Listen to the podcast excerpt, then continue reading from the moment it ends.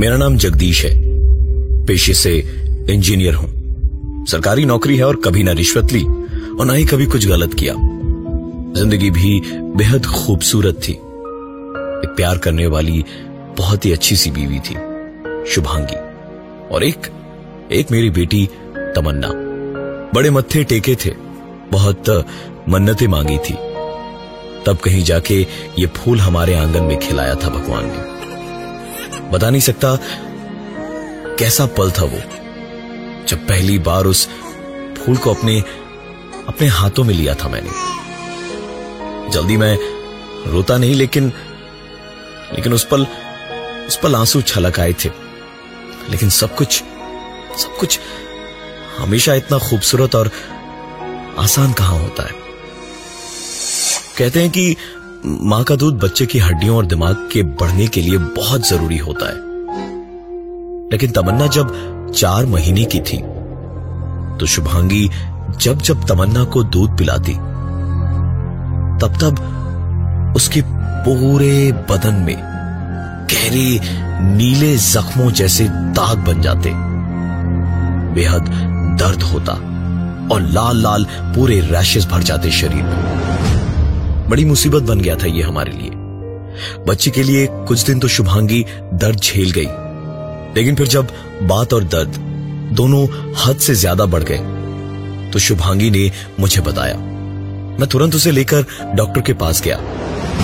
Doctors ने सारे tests वगैरह किए, लेकिन कोई भी दिक्कत या बीमारी समझ नहीं आई और ऊपर से दिक्कत भी नहीं गई, बल्कि रह रह के कभी कभी बहुत ज़्यादा दिक्कत होती। एक रात की बात है। हम लोग दोनों सो रहे थे। तमन्ना अपने पालने में थी। बगल में पलंग पे उसके पास शुभांगी और फिर मैं शुभांगी को नींद में एक आवाज़ सुनाई दी।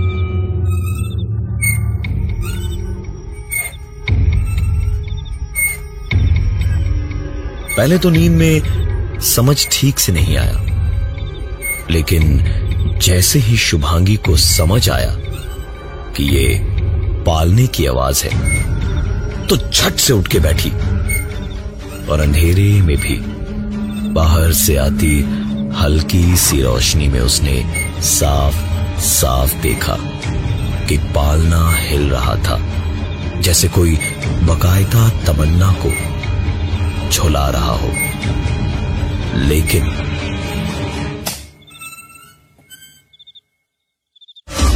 लाइट ऑन करते ही शुभांगी ने देखा। पालना ज्यो का त्यों था और तमन्ना उसमें नहीं थी। शुभांगी एक पल को ठिटक के रह गई कि ठीक तभी तमन्ना के रोने की आवाज़ सुन के वो पलटी तो देखा। तमन्ना पालने पर नहीं, पलंग पे दोनों के बीच लेटी हुई थी। शुभांगी, मुझ पर चिल्लाने लगी कि मैंने क्यों तमन्ना को पालने से उठा के हमारे बीच में सुलाया है? नींद में अगर उसे हाथ पैर लग जाता तो इतनी सी बच्ची को रात बिरात कहा ले जाते? पर मुझे तो कुछ समझ ही नहीं आ रहा था। मैं तो सोच रहा था कि उसने कोई बुरा सपना देखा। तो शायद तमन्ना को अपने पास लेकर बैठी हो वो। थोड़ी देर हम दोनों के बीच में ही बहस हुई। फिर तमन्ना को वापस पालने में सुला के हम दोनों भी लेट गए। मैं तो तुरंत ही सो गया था, लेकिन शुभांगी ने लेटे लेटे एक आवाज़ सुनी।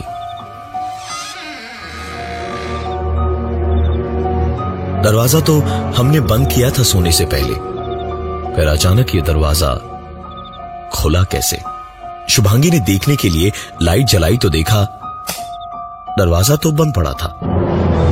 इसे अपना वहम समझ के शुभांगी लेट गई और उसे कुछ ही देर में नींद आई। जब उसकी नींद एक बार फिर एक और आवाज़ से टूटी।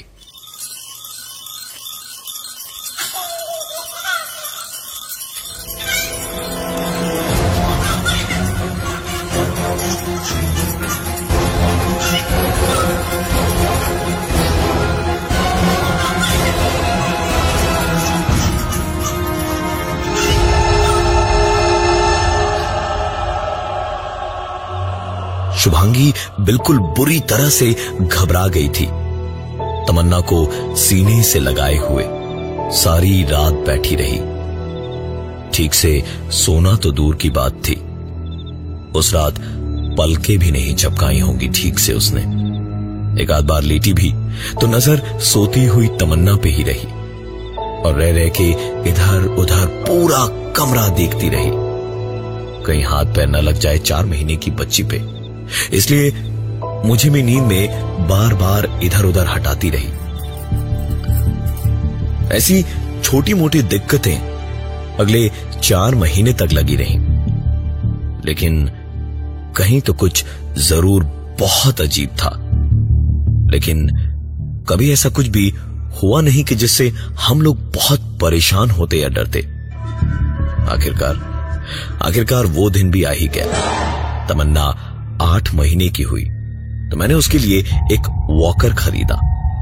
एक दो दिन में ही छोटी सी बच्ची को उसकी आदत भी हो गई। संडे का दिन था। मैं किचन में शुभांगी की मदद करने में लगा हुआ था। तमन्ना वॉकर पे थी और बाहर के कमरे में अपने झुंझुने से खेल रही थी। शुभांगी खाना बना रही थी और मैं किचन में उसकी मदद करने में मशगूल था। जब अचानक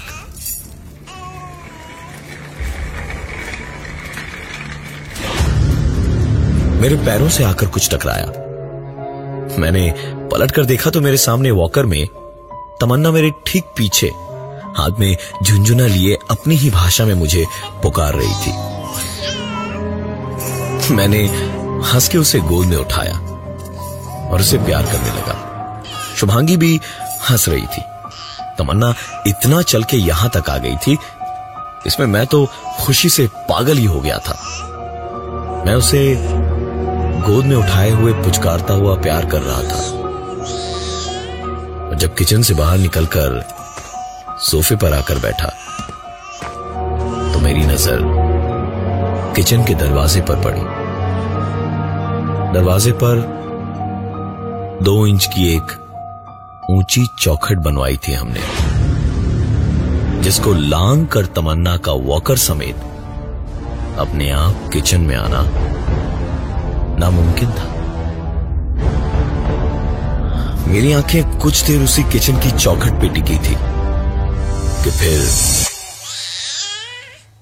तमन्ना की आवाज़ से ही मेरा ध्यान टूटा और मैं उसके साथ खेलने लगा। अरे बेटा कैसे चल के आ गए आप पापा के पास? हम्म? कैसे आए बेटा आप? जो बच्ची कुछ बोल ही नहीं सकती थी, उससे मैं मेरे डर का जवाब मांग रहा था। उसने जवाब दिया भी। मेरे खेलते खेलते ही उसने मेरा मोबाइल निकाल के देखना और उससे खेलना शुरू किया।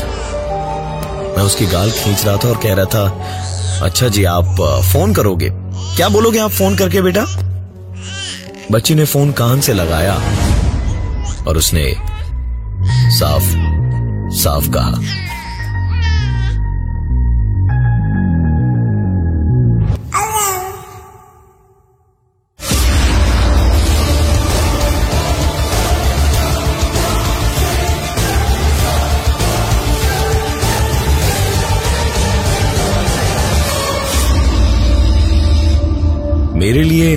शुभांगी के लिए ऐसी रोज की अजीबो गरीब बातें अब थोड़ी डरावनी होती जा रही थी। अब मेरे परिवार की सलामती की थी। मैंने तुरंत पंडित जी को बुलाया। वो आए और आते ही।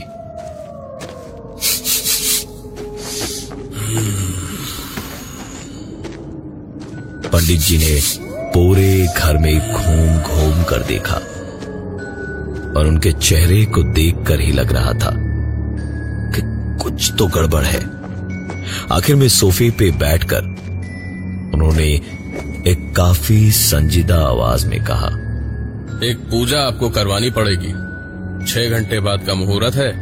मैं लिख दे रहा हूँ। तुरंत के तुरंत जाइए और सारा सामान लेके आइए।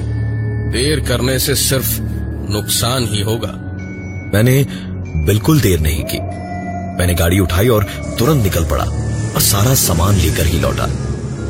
रह रहे फ़ोन करके शुभांगी से पूछता रहा कि घर पर सब कुछ ठीक है या नहीं। शाम को पंडित जी ने पूजा शुरू की और शुरू करते ही तमन्ना का रोना शुरू हुआ। पंडित जी जैसे जैसे मंत्र पढ़ते जा रहे थे, वैसे वैसे तमन्ना का रोना बढ़ रहा था। पंडित जी ने कुछ देर में शुभांगी से कहा बच्ची को दाएँ कंधे पे बिठा लीजिए। जब तक पूजा खत्म ना हो ना नीचे उतारिएगा ना कंधा बदलिएगा। इतना कह के पंडित जी वापस पूजा में लग गए और लगातार रोती हुई तमन्ना को शुभांगी अपने कंधे पर बिठाई हुई थी। और शुभांगी को कुछ ही देर में एहसास होने लगा जैसे उसके दाएँ कंधे पर तमन्ना थी। लेकिन बाएँ कंधे पर, जो कि खाली था, उस पे कुछ गीला गीला गिर रहा था। बूंद दर बूंद शुभांगी की कमीज पूजा खत्म होते होते पीठ तक पूरी भीग चुकी थी। पूजा के बाद शुभांगी ने ध्यान से देखा। तो समझ आया कि वो रोते रोते शायद तमन्ना के मुँह से टपकती उसकी लार थी। लेकिन वो तो दाएँ कंधे पर थी। खैर, उस पूजा के बाद अगले कई महीनों तक कुछ नहीं हुआ। तमन्ना भी रह रह के एक आध कदम चल लेती थी। सब कुछ ठीक था और मैं मैं बहुत खुश था। दिवाली के ठीक कुछ ही दिन पहले की बात थी। घर की रंगाई पुताई करवानी थी। और साफ़ सफ़ाई करते वक्त पुराने बक्सों में से मुझे एक तस्वीर मिली। सारी पुरानी यादें आँखों के सामने ऐसे नाच कर चली गई कि बस आँखों के प्यालों से एक आँसू छलक ही गया और तस्वीर पर गिरा। मैंने अपनी आँख पहुँची और रुमाल निकालकर तस्वीर को पहुंचकर वापस बहुत ही भारी मन से उस अलमारी के अंदर ड्रॉर में रख दिया। और अलमारी बंद करके पलटा ही था जब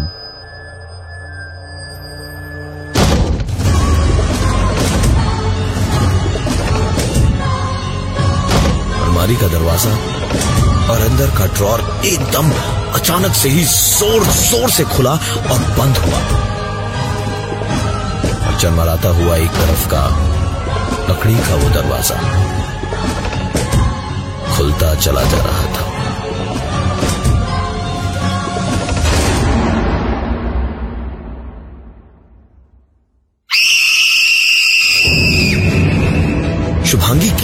चीख सुनाई दी मुझे।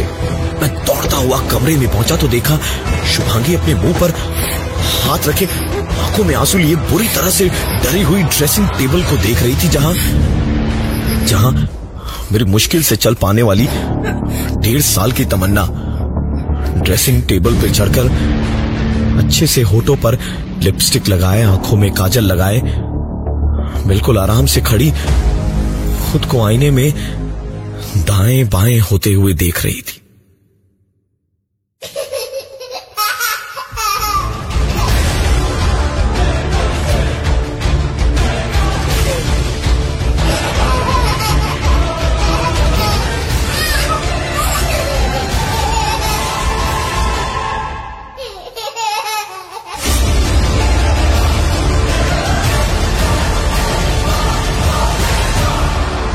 मैं तुरंत चिल्लाया।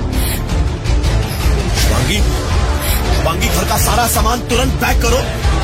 मैंने कहा, तुम घर का सारा सामान पैक करो, अभी के अभी। शुभांगी रोती रोती तमन्ना की ओर हाथ बढ़ाने लगी। तो मैंने उसे रोक के सामान बांधने का इशारा किया। और धीमे धीमे तमन्ना के पास गया और उसे अपनी गोद में उठाया। उसके चेहरे से लिपस्टिक, काजल सब पहुँचा। छोटी सी बच्ची जैसे अचानक कुछ गलत हो गया हो।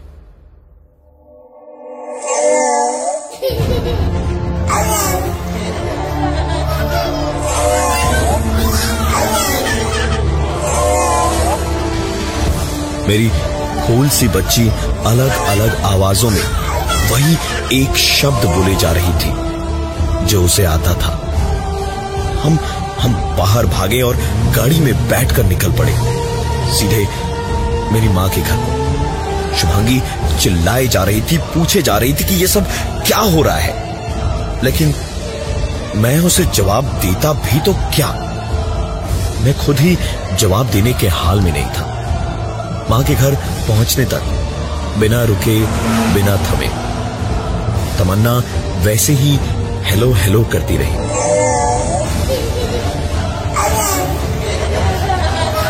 और माँ के घर में पैर रखते ही। मेरी डेढ़ साल की बच्ची तमन्ना बहुत बुरी तरह से रोने लगी। ऐसा लग रहा था जैसे रो रोकर अपना गला चीर लेगी। माँ तो हमें अचानक देख के घबरा ही गई। और उसे देखा तो शुभांगी भी माँ से लिपट कर रोने लग पड़ी। मैंने मैंने माँ का हाथ पकड़ा और खींचकर अपने पुराने कमरे में ले गया।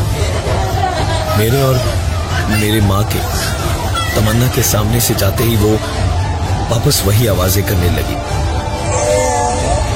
मैं दूसरे कमरे में माँ को ले जाकर सारी बात बताने लगा। तो माँ ने एक ही बात कही कि अगर बात इतनी बड़ी है तो शुभांगी का साथ होना भी बहुत ज़रूरी है। मैंने उसे बुलाया तो कमरे में तमन्ना को गोद में लिए हुए शुभांगी का कदम पड़ते ही तमन्ना एक पल को बिल्कुल चुप हो गई।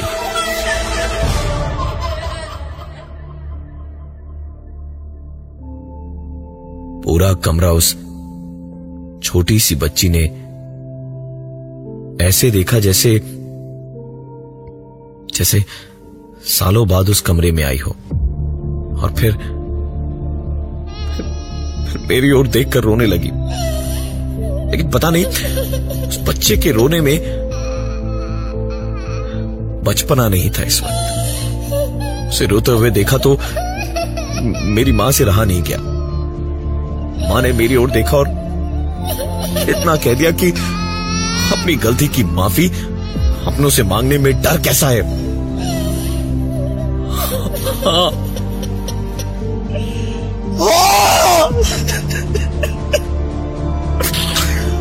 हाँ मेरी ही गलती थी। टप्पू मेरी छोटी बहन मुझसे तीन साल छोटी थी। मैं सात साल का और वो चार साल की थी। वो भी ड्रेसिंग टेबल पे चढ़ के ऐसे माँ के लिपस्टिक काजल उतनी सी उम्र में एकदम सही से लगा के खुद को शीशे में घंटों देखती थी। घर पे कोई नहीं था जब मैं और मेरी बहन डॉक्टर डॉक्टर खेल रहे थे। मैंने उसे कहा था कि बिना बीमारी या चोट के मैं इलाज कैसे करूँगा? और मैंने एक ब्लेड लेकर अपने बचपने में उसके हाथ की कलाई काट दी और फिर कपड़ा बाँध दिया। लेकिन लेकिन मज़ाक मज़ाक में खून बहता गया और माँ पापा के आने तक खून इतना माँ मेरी मेरी टप्पू को बचा नहीं पाया मैं। और रोती रही कि भैया दर्द हो रहा है, भैया दर्द हो रहा है।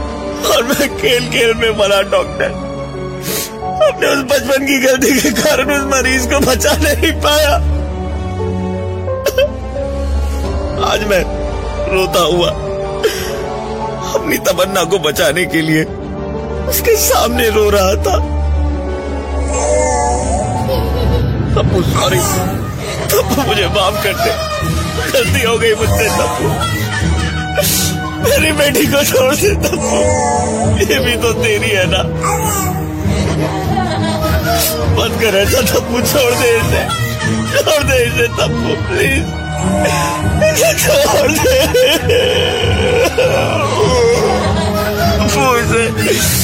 छोड़ दे तप्पू